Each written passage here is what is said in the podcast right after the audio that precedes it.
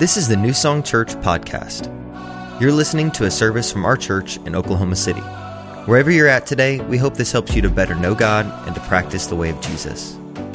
Now, here's the message.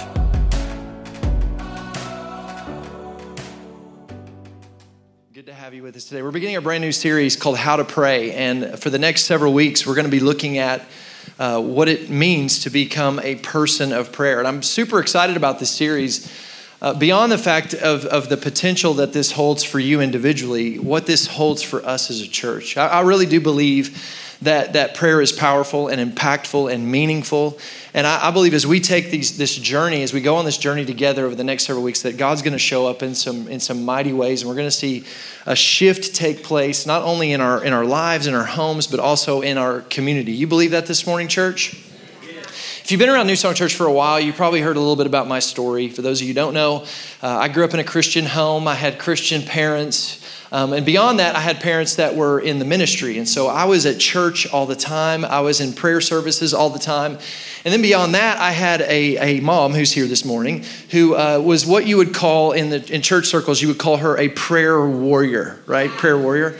Uh, she was an intercessor, still is an intercessor to this day. And so it was, it was a regular occurrence in our home that like prayer meetings were taking place in our home. Uh, sometimes my dad would be traveling because he was traveling, doing ministry at different places sometimes. And while he was gone, mom would hold like these prayer meetings in the home. Like she'd bring over some, some gals, and it was like a regular thing in our home that I like, I'm playing Sonic the Hedgehog, and I can hear like some women down in the den just getting it, like praying, right? And, you know, I leave my, my room to go grab a bowl of honeycomb or something, and they're like, get in here. They're laying hands on me, praying for me. Like, this is, this is just my upbringing. So, so prayer is something I, I, I, knew about, obviously, but it's really, honestly, it's been in the last few years that I've really learned and grown from understanding what it means to be a person who prays to being a person of prayer. And there is a difference, and let me illustrate it this way. Um, there's a big difference between like me going into my backyard grabbing a football and kind of tossing it around every once in a while with my kids versus someone who is a football player, like a professional football player, a person who plays football for their occupation. Like their life is built around playing football. And it's not just something they do every once in a while. It's like every decision they make, everything that they do, what they eat, their diet, like everything revolves around this is who I am, and so this is what I do, and this is what I build my life around. And I believe one of the things God wants to do in our church and in your life is move you from being a person who maybe just kind of throws some prayers around every once in a while to being a person of prayer, a praying person who's building your life and the structure of your life and the disciplines and practices of your life around that I am a person who prays. You know, God wants you to be a praying person. God wants you to be a person of prayer. The Bible has so much to say about prayer, obviously. In Thessalonians 5:17, we're told to pray continually. In Ephesians 5 or 6, verse 18, Paul talking to the church of Ephesus says this: pray in the Spirit on all occasions with all kinds of prayer and requests. With this in mind, be alert and always keep on praying. In Colossians 4, verse 2, Paul talking to the church of Colossae says this He says, Devote yourselves to prayer. In Luke 18, Jesus teaches a parable. And before this parable, it tells us in verse 1 the reason for him giving this parable. Jesus told his parable, verse 1, uh, Luke 18, told a parable to show them that they should always pray and not give up. God wants you to be a person of prayer like Jesus. You know, Jesus was a person of prayer. Now, think about that for a moment. We're talking about Jesus, right? Jesus, who is the Son of God, who is God was a person of prayer. We see in his life a, a disciplined life built around, structured around him having times where he would get away to connect with God and, and, to pray. R.C. Sproul says this about Jesus prayer was the heartbeat of the life of Jesus, the hinge upon what, which all other activities turned. Billy Graham says, when you study the life of Jesus, you can't help but be struck by his commitment to prayer. He was often found in solitary places seeking the Father's guidance and strength. We, we see prayer all over the life of Jesus. Before launching his ministry, Jesus goes into the wilderness where for 40 days he's fasting and, and, he's praying. Before he chooses his, his disciples, the Bible tells us in Luke 6 that he prayed all night. When he heard the news about John the Baptist being executed, uh, Matthew 14 13 says he withdrew by boat privately to a solitary place to pray. When, when Jesus' ministry was growing, you know, he's healing people, he's, he's ministering, he's speaking in such a way that crowds of people are now following following him, and there's the pressure of having all these people follow you around all the time. Mark 6 46 tells us he would escape up on a mountainside to pray. In the Garden of Gethsemane, before going to the cross, under immense pressure to the point that he's sweating drops of blood, the Bible makes it clear that in that moment, he's praying and inviting the disciples to pray. And as he goes to the cross, as he's on the cross, facing not only the physical torment that was the cross, but the spiritual torment of having the sins of the world poured out upon him, we see that Jesus was a person of prayer. If you study the life of Jesus, you're going to find that he prayed and he prayed and he prayed and he prayed. And it didn't just end with Jesus. We see in the New Testament church that they were continually in prayer. We see Peter going to the city of Joppa and, and, receiving a vision while in a season of prayer that, that, that, that helps him to, to take the message of the gospel of Jesus Christ and bringing, bring it to the Gentiles. I'm glad that Peter prayed that prayer. I'm a Gentile. I needed that prayer, right? We see Paul uh, after, he's con, after his conversion in prayer, and we see him writing letter after letter to the New Testament churches that he's overseeing, telling them to stay in prayer. Here's what I want you to see prayer is not just for the desperate or the devout. It's not just a peripheral theme or an optional extra. It's not just for a certain time or a certain kind of person or a certain day in history. No, prayer is for today and prayer is for you. Look at the person beside you say, Prayer is for you. So God wants you to be a person a person of prayer. And so there, there's this moment where the disciples come to Jesus, right? They're, they're watching, they're looking at the life of Jesus. They're seeing him go away to pray, and they're seeing him come out of times of prayer and then moving in power and moving in, in, in, in, in like words and, and wisdom, and they're seeing what's taking place. And so they come to Jesus and they ask him this question, one of the greatest questions ever asked Lord, teach us to pray. And they ask him this question, and his response to them is not, guys, you really should know this by now. Like, have you not been paying attention? What's wrong with you, you stupid idiots? No, you don't see that in the life of Jesus. You see him take them in and begin to give them and train them and teach them in this beautiful, simple prayer. And out of this, we see the disciples begin to move in powerful prayer throughout the New Testament. We see that they're praying and buildings are shaking. We see them praying and prisoners are being freed. We see them praying and cultural paradigms are changing. We see them praying and receiving revelation. We see them praying to the point that even while they're being martyred for their faith, they're praying for the people who are killing them. But understand this it wasn't automatic. Prayer isn't something that's just beamed into you the day that you make Jesus Lord of your life. How many of you noticed that, right? It's not just some inherent skill that you receive upon confessing Christ as your Lord and surrendering your life to Him. No, they had to be trained, they had to be taught. And it all began for them when they asked this simple question unto the Lord Lord, teach us to pray. And, church, I just believe the Bible. And I believe what it says when it says stuff like Jesus Christ is the same yesterday, today, and forever. I believe when it says stuff like He is no respecter of persons. I believe that the same commitment that God had and the same power that the disciples were able to move in, becoming people of prayer, when they were willing to follow their rabbi, when they were willing to practice the way of Jesus and become fully formed followers of Him, following after Him with everything they had, with a heart position that said, Lord, teach us to pray, they moved in powerful ways. And I believe that that is true for us today. If you believe that, say amen. And so, what we want to do over the next uh, six weeks is we want to help you learn how to pray.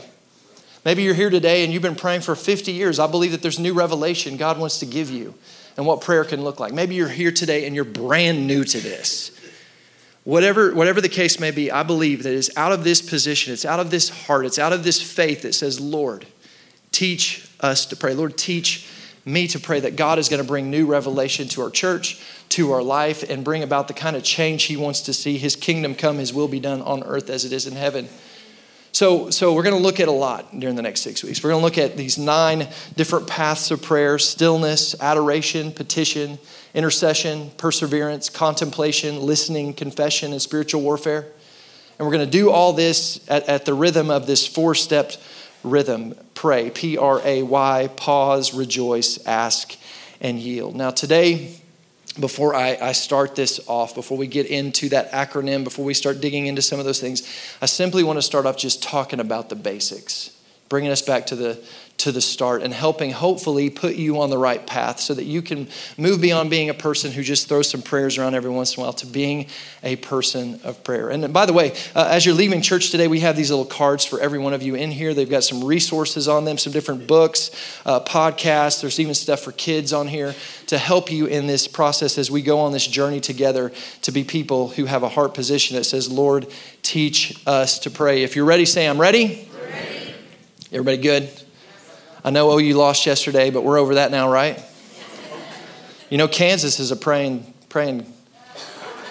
A lot of, a lot of prayer revivals come out of Kansas. Just saying. So maybe we need to, maybe we need to up our game a little bit, right? Let's pray and then let's talk about prayer. Lord Jesus, we ask you today to teach us to pray. Like we come to you with that simple request.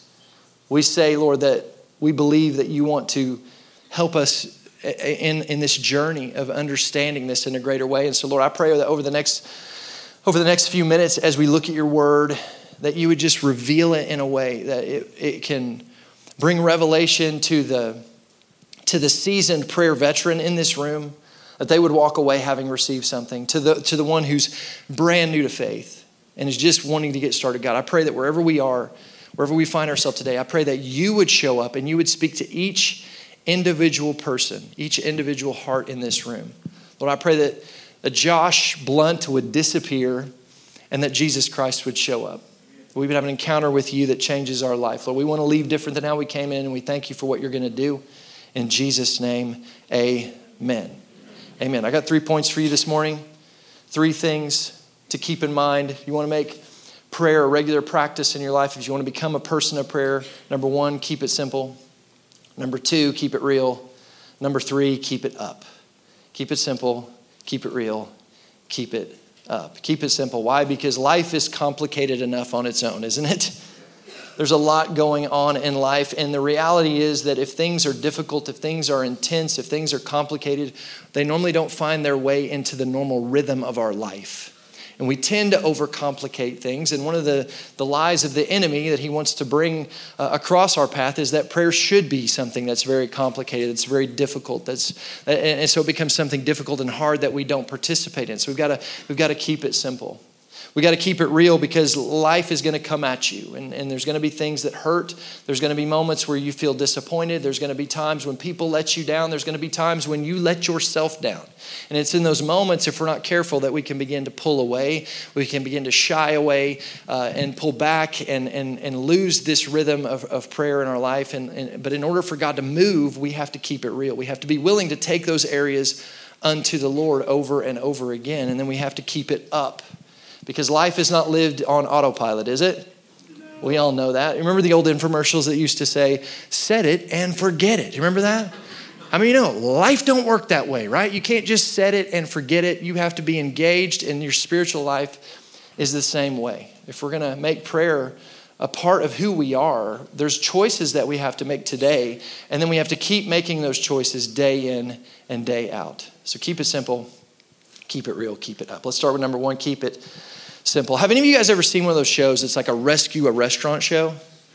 Like one of these shows where there's a guy like like Gordon Ramsay or or Robert Irvine, and they come into these restaurants. These these uh, these these guys who are like restaurateurs, successful guys. They come into these restaurants that are failing. And most of the time, because it's a television show and they're, they're, you know, they're going for ratings, these restaurants that they're going into are a hot mess. Like they are, they're just a complete disaster. There's all sorts of issues.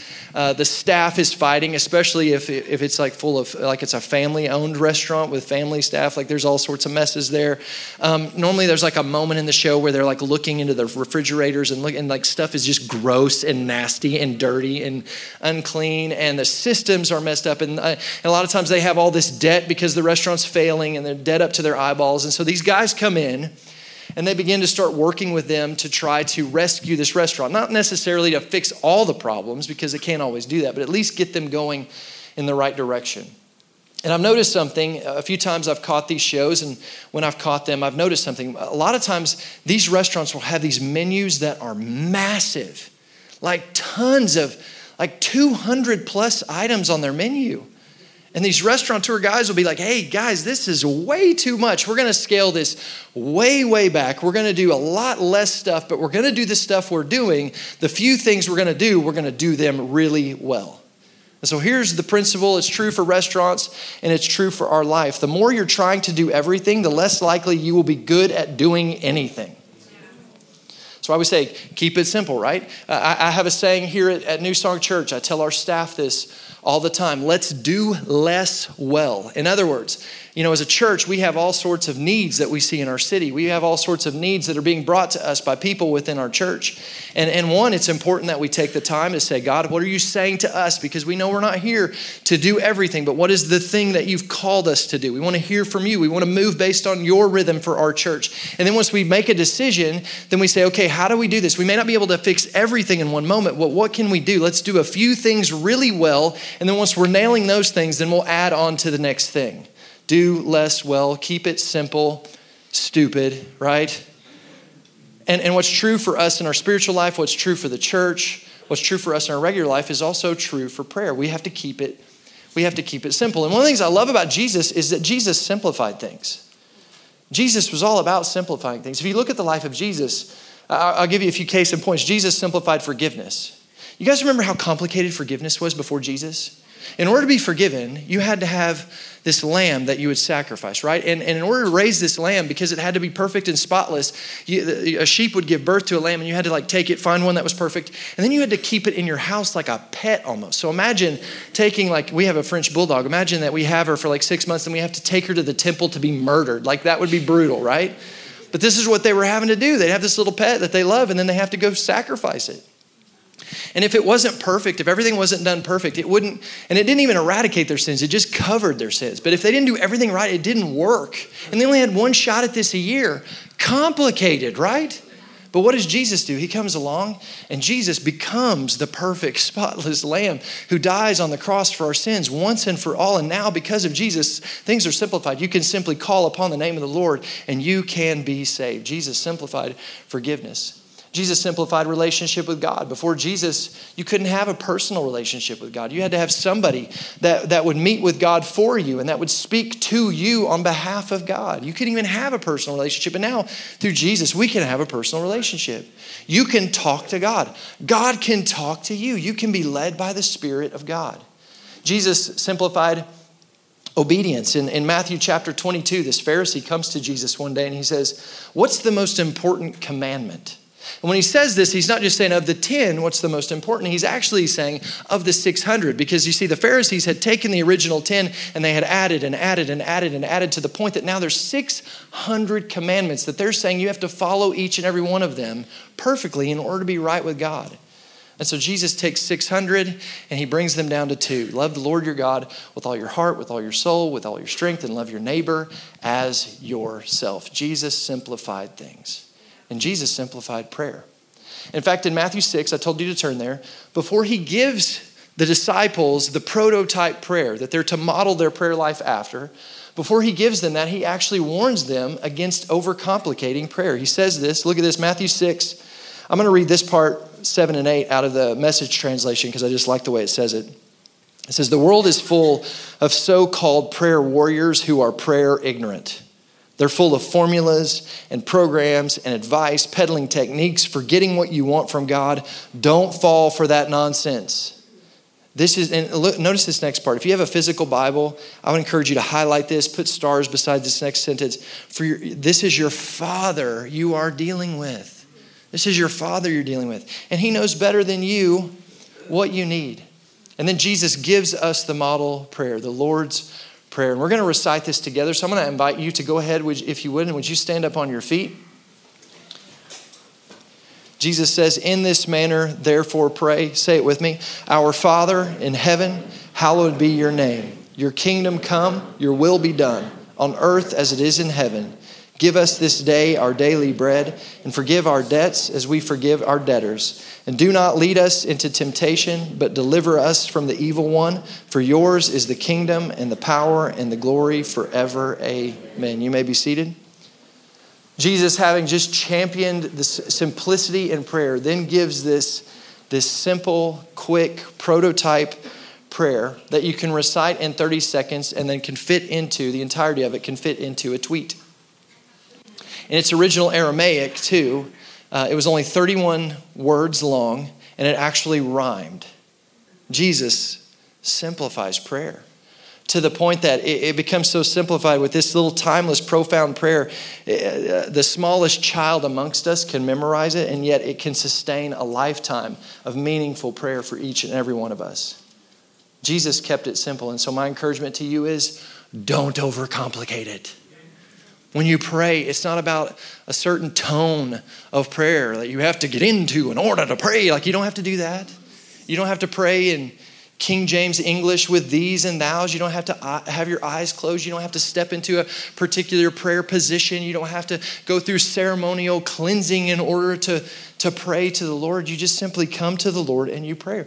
And you pray. There are rules of engagement, obviously. There's certain things that we, we can do to help us better position our heart to connect with God in prayer and, and things that we can understand about the Bible and how to pray uh, the right way. And we're going to talk about some of that stuff through this series. But understand this listen, when you're going to God in prayer, you're not trying to crack a safe. It's not about finding like this perfect formula so God will actually answer your prayer or, or, or break the code. No, no, no, listen. It's not about what you do, it's about what Jesus has done. Your prayers are not accepted because you find a way to get yourself all figured out before the Lord. No, no. Your prayers are accepted because of the blood of Jesus.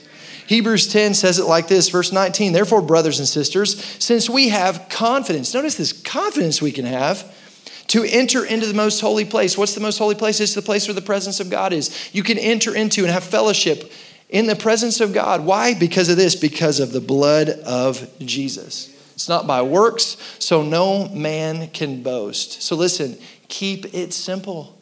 And notice what Jesus says in Matthew 6 when he's talking about how we come to the Lord in prayer. He says, Remember, this is your Father you're dealing with. Don't forget that prayer is simply a child talking to a father. I love how John Stott says it. He says, The essence of prayer lies in the simplicity of a child speaking to their father, opening their heart and sharing their deepest concerns and joys. You know, I have, I have three kids, and when my kids come to me, in order for them to come and to speak to their father, they don't have to go through a ceremonial cleansing. They don't have to come to me and, and phrase things an exact way in order for me to accept it. No, no, no. They just simply, I, I am a father who loves them so they can come to me and they can talk to me, and I simply want to commune with them. That's the heart of God towards you. He is a father who loves you, so keep it simple. Here's number two keep it real. Keep it real. Look at the person beside you say, Keep it real. In Luke 18, Jesus tells this story about these two, these two individuals who are coming to, who are praying. And both of them have issues, right? And we have issues, don't we? Look at the person beside you and say, You got issues. We have issues from time to time. Okay, now stop talking. We're going to have an issue if you don't stop that, okay? But there's issues, right? We all have issues. These guys have issues. And, and yet, what we see in Scripture is one of them is, is willing to bring their issues before the Lord, and the other one is hiding. Look at this, verse 10. Two men went to the temple to pray. One was a Pharisee, and the other was a despised tax collector. The Pharisee stood by himself and prayed this prayer I thank you, God, that I am not like these other people cheaters, sinners, adulterers. How many of you prayed prayer like that sometimes? Thank you, God, I ain't like that guy over there, man. He goes on to say, I'm certainly not like that tax collector. You see the pride, like you can just see in this, there's obviously some issues with this guy, one of which is very apparent. He has pride, right? And so here's this guy praying in public, praying, and, and, a lot of people would look at him and say, man, he's, he's, he's checking all the, the religious boxes, and he thinks he is too, and yet he's not really being real here. And it says this in verse 13 But the tax collector stood at a distance and dared not even lift up his eyes to heaven as he prayed. Instead, he beat his chest in sorrow, saying, Oh God, be merciful to me, for I am a sinner. And then Jesus, the Son of God, who is God, says this I tell you, this sinner, not the Pharisee, returned home justified before God. Why? Because he was real with God. Listen, church, this is you might want to write this down. Jesus can't fix the problems you pretend not to have and the person you pretend not to be. Jesus can't fix the problems you pretend not to have and the person you pretend not to be. You've got to be real with the Lord. Jesus can't heal a fake version of you, He can't help a fake version of you. So be real and understand Jesus can handle your realness.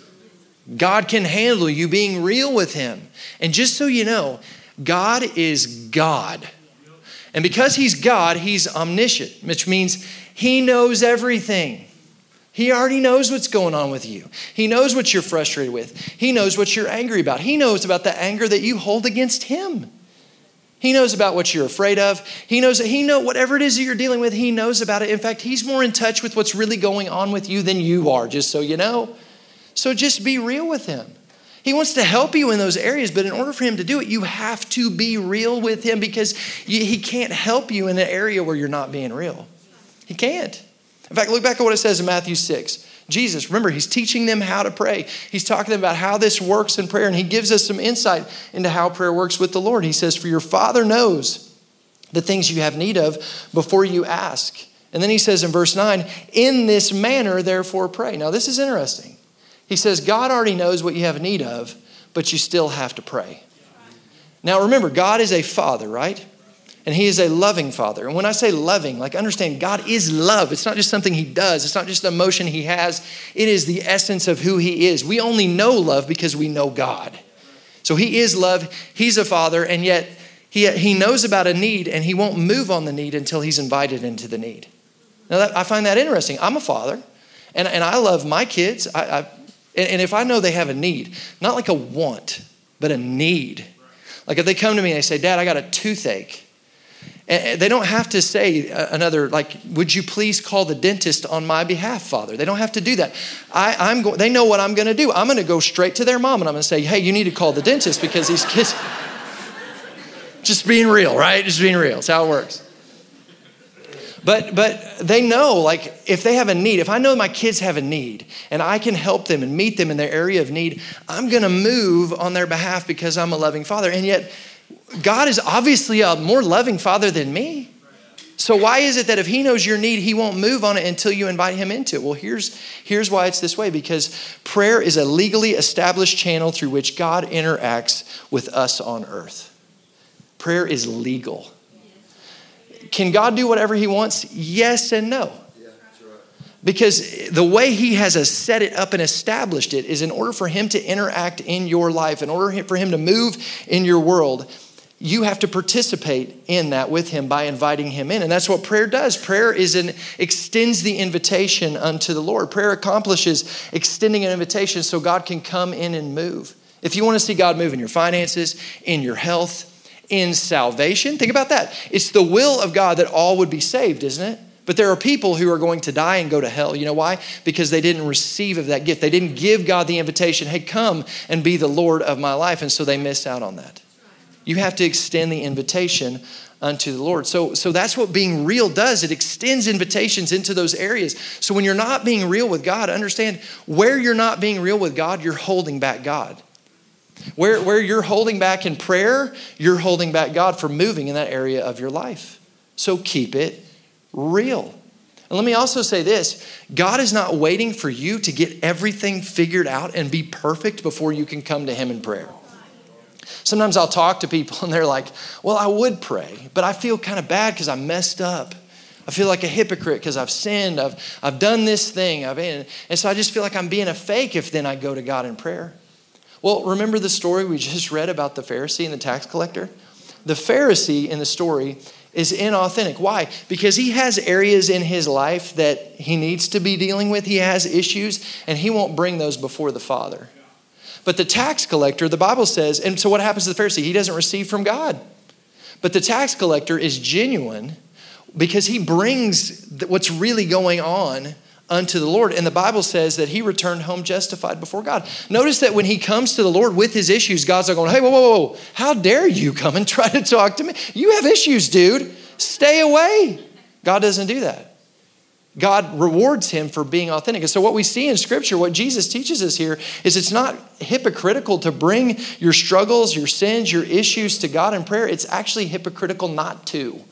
And just so you know, by the way, it's, it's only through bringing that stuff to the Lord that you can receive the help that you need. So, in the area where you're not bringing it before the Lord, you're, you're holding back God from doing what He wants to do. If you want to see God participate and help you and strengthen you and help you move beyond the stuff you're struggling with, you have to bring it to the Lord. Now, now obviously, if you are getting ready to go to God in prayer and, and the Holy Spirit highlights something to you, like, man, I need to forgive this person over there, then you need to go and forgive that person. Or if it's like, God, man, you, you know, you looked at porn earlier today, well, then you need to deal with that. You need to go confess that to the Lord and ask for forgiveness. You need to maybe confess it to a brother or sister in Christ. You need to deal with these things before you go to God in prayer. But also understand this. If you are waiting to you till, till you are just perfect before you go to God in prayer, you will never pray.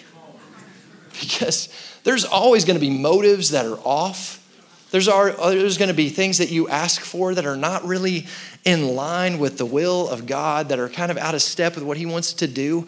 Understand this though God is big enough to handle that stuff. Like just like if, again, a father to a child. If my children came to me and they asked me for something, and, it, and I would go, you know what, that's not best. I actually would rather give you something better than that, or you're not ready for that yet like I can handle that, but but them asking puts me in a position where now I can recognize, okay, this is an area I can move in in some way in their life. So so that here's what that means: go to God and pray and just just ask. Connect with him and ask. And if you if you're asking the wrong thing, understand God's big enough to handle that and to navigate giving you the right thing. So just go to the Lord in prayer. Ask God to help you. God isn't looking for perfect prayers. He's not looking for perfect people in prayer. He's simply looking for real prayers. So be real with the Lord. Charles Spurgeon says this. He says, it's not the arithmetic of our prayers, how many they may be, nor the rhetoric of our prayers, how eloquent they may be, nor the geometry of our prayers, how long they may be, nor the music of our prayers, how sweet our voice may be, nor the logic of our prayers, how argumentative they may be, nor the method of our prayers, how orderly they may be, nor the divinity of our prayers, how good they may be, which God cares for. Fervency of spirit is that which availeth much. You're not always going to get it right, but just keep going after it. Just go to the Lord and pray and talk to God about your life. God's big enough to handle your wrong motives, your, your impure, what's pure and what's impure. He, he's big enough to handle all that. So just come to God and talk to God about what's going on. Talk to Him about what you're afraid of. Talk to Him about what you're excited about. Talk to God like a friend. Ask Him questions. Make requests unto the Lord. T- tell God about your, your fears and frustrations and everything in between. Just simply go and talk to God and keep it real. Bring before Him what's going, what's really going on in your life and in your heart. Keep it simple, keep it real. And here's number three keep it up. Keep it up. Because no, no matter how simple we may keep it, no matter how authentic we may keep it, there will be times when you may feel like you're praying and it's just not going the way you wanted it to. There's going to be times that you're praying and it feels like nothing's happen, happening. There's going to be times when life starts to hit you and busyness creeps in and you start to drift away. Even though you had good intentions and you were for a while doing pretty good, you're going to start to drift away from the rhythm of this if you don't keep it up. You can't just keep it simple and keep it real. You also, like Jesus says, always pray and never give up. Keep it up. I like how Frank Laubach talks about prayer. This is such a great illustration of what how prayer can work sometimes. He says prayer is like throwing rocks into a swamp. People think you are crazy. You think you're crazy. Each prayer just disappears under the water and out of sight. It feels like you're wasting your time, but keep going long enough. Keep throwing rocks, and the swamp will eventually be filled. One day a rock will be thrown that will not sink. Solid ground will appear, and you can walk across. Don't give up on prayer too soon. And one of the most important, uh, I think, disciplines or practices we can put into our life to help us to make, to, to move beyond a person who's just throwing prayer around a little bit to becoming a person of prayer is the discipline and the practice of quiet time, quiet time with the Lord. Or, or let me say it like this we make space. We make space, we make room we, we set apart a time in our life, in our day, multiple times within our days, so that we can make room and invite the Lord into those moments. In Mark chapter 6, Jesus gives an incredible invitation to us Look at this with me. Mark 6 31. Come with me privately to a solitary place and let us rest for a while. Isn't that awesome? And I believe that that invitation still stands, church, that that's still available to us. Jesus wants to retreat with you, He wants to get away with you where it's just you and Him so He can talk to you, so He can bring rest to you, bring rest to your soul, so He can minister to you. But sadly, a lot of people miss out on this because we just simply don't make room for it. Or we, we make room, but we drift because over time, because we didn't establish some, some practices and some disciplines, we drift away from it over time. Pete Greig says this. He says, Here is a great and inescapable truth taught in Scripture, modeled by Christ, and advocated without exception by all the heroes of our faith. You cannot grow in your prayer, in prayer without some measures of effort and discomfort self discipline, and self denial. Just as you cannot phys- get physically fit without regular exercise and a healthy diet, so your spiritual growth will be determined to a very significant extent by prayer exercises you choose or do not choose to establish and sustain. Here's the thing anything that you, you really value, you will schedule time for it. Anything, and listen, anyone. Because you may feel some butterflies up front but how do you know they don't always stay there? I, I remember when, uh, when Sarah and I first started getting to know each other, dating and kind of building our relationship, we entered eventually into this, this stage called infatuation. Yeah, some of you giggling because you know. You got, you, you've been there. Uh, psychologists call this stage the cocaine stage of relationship. Because, and I quote, in the early stages of infatuation, individuals often experience a rush of dopamine, a neurotransmitter associated with pleasure and reward, creating a euphoria reminiscent of a drug induced high. And let me just tell you, I was there. I was, I was high on some Sarah. It was powerful. I just, I just longed for her. I wanted to see her face, her face. I wanted to see it. I wanted to smell her hair. I wanted to hear her voice. I did, ah. It was a thing. It was a thing. I remember, and this is, the guys, this is 20 plus years ago, right? So it's a different day and age. Sarah didn't even have a cell phone. We had landlines and we talked that way. We had to like actually talk on a phone, or we would do uh, AOL Instant Messenger. Anybody remember that? Spent a lot of time on AOL Instant Messenger, getting that router going. I hear that today and it's like love is in the air. But I, but I remember I, I went away with my parents. We went to Dallas to um, expend, it was at Christmas time. We were going to Dallas to kind of spend a couple days shopping and eating and just kind of seeing, you know, having some Christmas time up there. And I had a friend going with me, but m- me going there meant I was going to be away from Sarah for a few days. I'd been getting my hits every day, and now I'm not going to get a hit. And I remember in the van, like driving out there and just being like, oh my gosh, like what, like having some like serious, like I, want, I, I, I just want to talk to her. I just want to see her. I Just want to.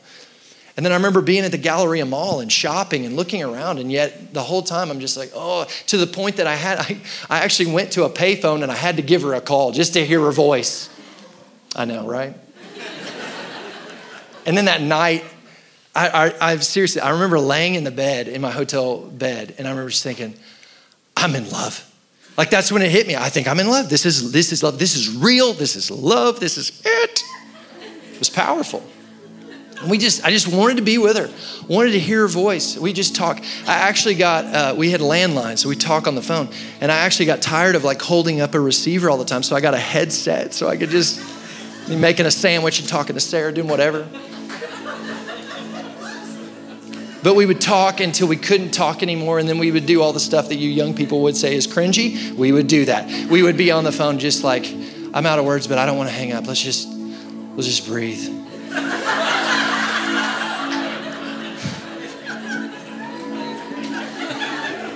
And then it's like, we be- okay, it's time to go. All right, we better hang up. Okay, well, you hang up. No, you hang up. Okay, one, two, three, hang up. You didn't hang up, did you? I didn't hang up. So cringy, right? You know, a lot's changed since then. It's not like that anymore, but it's a lot better. Now, now here's the thing. There's maybe some of you young people in here. Maybe you're in the throes of infatuation right now, and you're going, "Man, it's sad that you don't have that anymore." Because we have this, and it'll never go away. What we have is real, and this is going to stand the test of time, and this will always feel this way. Well, you're wrong. it won't.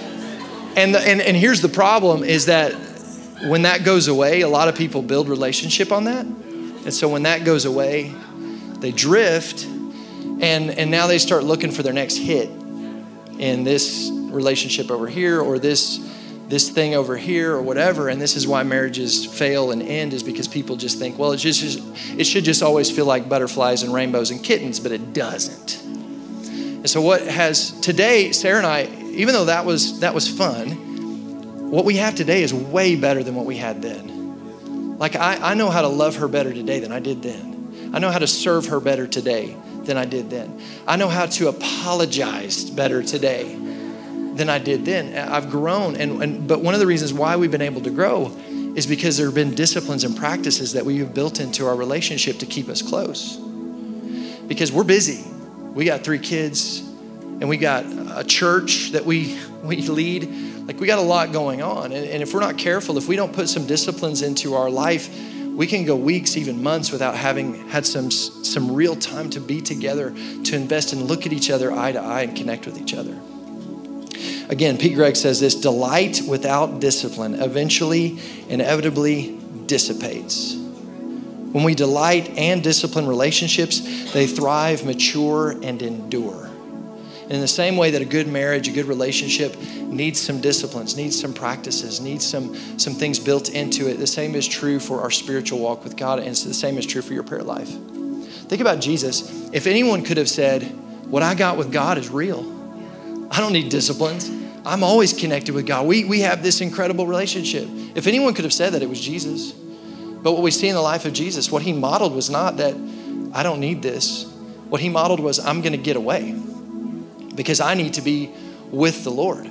I need some one on one time with the Lord. And so he valued that and he built that into his life and he built it into his day. And it wasn't just once a day, it was all throughout his day. So, so how do we do this? You ready? Ready? I don't know. Like for you personally, I don't know.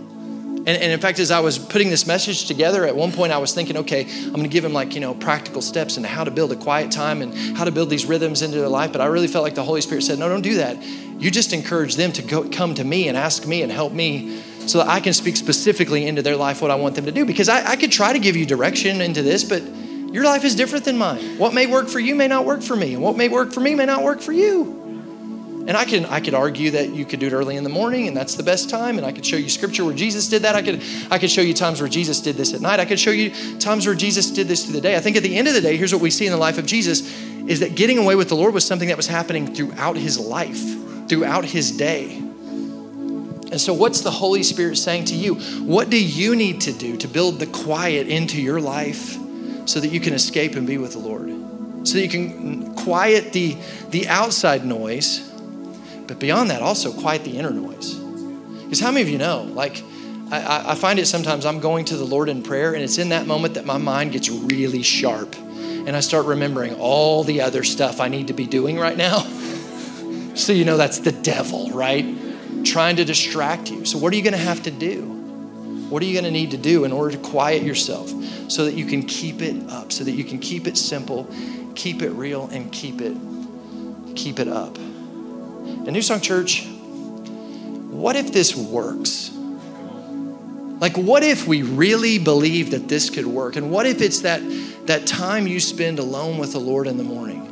Maybe it's that time that you go on a walk. You choose to go on a walk at your lunch break and spend uh, some time in prayer. What if it's that time uh, on your commute as you're driving somewhere where you, you quiet down your car and you spend that time in prayer with the Lord? What if it's that time at the end of the day where you, you bring your day before the Lord and you pray and you ask God to be with you and to help you to get sweet rest and you invite Him to speak to you throughout the night? What if, what if it's out of these moments that God changes everything? What if it's out of that that your marriage gets turned around? What if it's out of that that your parenting gets turned around? What if it's out of that that your business gets turned around? What if it's out of that that you actually come to commune with the one who created everything, who wants to be with you in your life? What if it's really true? I think it's worth trying, isn't it? Second Chronicles 7:14 says, If my people, are you a my people? If my people who are called by my name, are you called by the name of Jesus? Will humble themselves and pray and seek my face.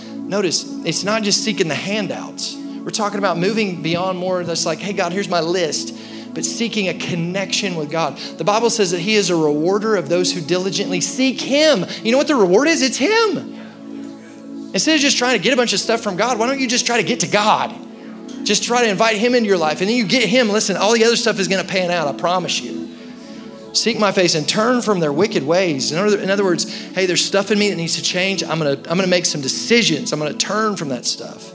Look at this promise. Then I will hear from heaven. I will forgive their sins and I will heal their land. Boy, we need some of that, don't we?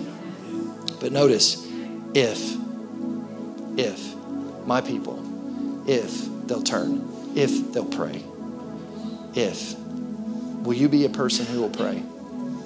Will you be the kind of person who will invite the Holy Spirit in and say, Lord, show me where I've overcomplicated this. Show me where I've drifted. Show me how to keep it simple, Lord.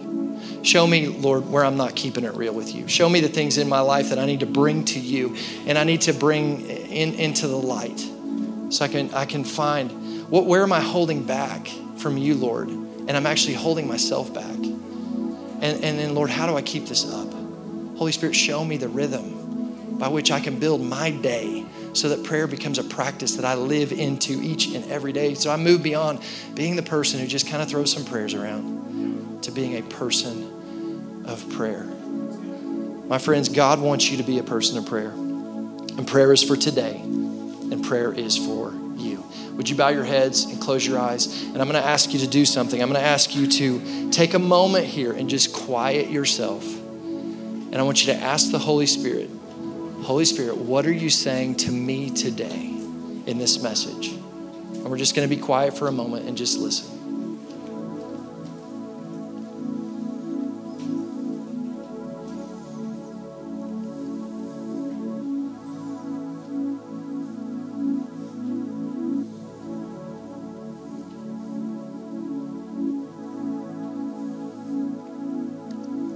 Lord, I thank you that your sheep hear your voice. You speak to them and you lead us. And so I pray, Lord, that out of this moment and out of this posture right here, God, you would continue to speak to us even after we leave this room throughout this week as we as we go before you and we start saying god teach us to pray i pray that you would help each and every one of us to learn and to develop the structure that we need to create in our life so that we can do what you're telling us to do today to keep it simple, keep it real, and keep it up, Lord God. And Lord, I'm so grateful for the blood of Jesus. I'm so grateful for the work of the cross and what you did to make it possible for us to have a connection with you today, Lord. So grateful that we can boldly come to a throne of grace, not because we're perfect, because we're not, but because of what you did, Jesus. And so, Lord, I pray that we would be emboldened in faith to come before you, to connect with you, to seek you and in seeking you to bring you our life in such a way, Lord, that even if we know we're not perfect and we're not praying perfect prayers, God, you can take all that and as our loving Father, shape it into something that can make a difference. We love you and we praise you. We thank you for what you're doing. In Jesus' name, amen. If you would, church, would you stand with me? I'm going to invite our prayer team to come down at this time. And if you're here today and you have a prayer need of some kind, we would love to pray with you. We would love to, to join our faith with you for whatever it is you're believing for. This is a this is a practice of, of prayer right here, coming together with other believers and joining our faith with them. So I want to encourage you if you've got something going on in your life, something that would you would say, if I walk out of here with this today, I'm walking out with a burden. Don't do that. I want to encourage you to leave it here and, and, and let us join with you for whatever you're believing for. Maybe you've never made Jesus the Lord of your life. We'd love to, to help you, lead you in a prayer and, and help you get in the right direction on that. Maybe you need uh, health in your body. Maybe you got a surgery coming up. Maybe there's something going on in, in your finances. You need a breakthrough there. Maybe there's a request that you feel like God has put on your heart. And by the way, let me just say, I, have really felt led as we've been, as I've been praying over this series and thinking about this, to say, I, I know there's some prayers in this room that are big big. There's some stuff on some of your hearts that's big. And my encouragement to you is ask big. You have a loving Father. And let's ask big and let's just believe. And I believe it's, we're going to see, I believe we're going to get some testimonies throughout this series of I started praying and God started speaking to me. I started praying and this breakthrough happened. I started praying and all of a sudden everything turned around. What, what if it, it's on the other side of some asks? So let's be bold and let's ask. And don't leave with a burden today. Lord, I pray for every person in this room. I pray, Lord, that, that you would embolden people. If there's any needs in this room, that they would not leave with those needs, but they would leave those needs at the altar with you, Lord God. I pray that you would embolden everybody to step out in faith so they can receive all you have for them. In Jesus' name, amen.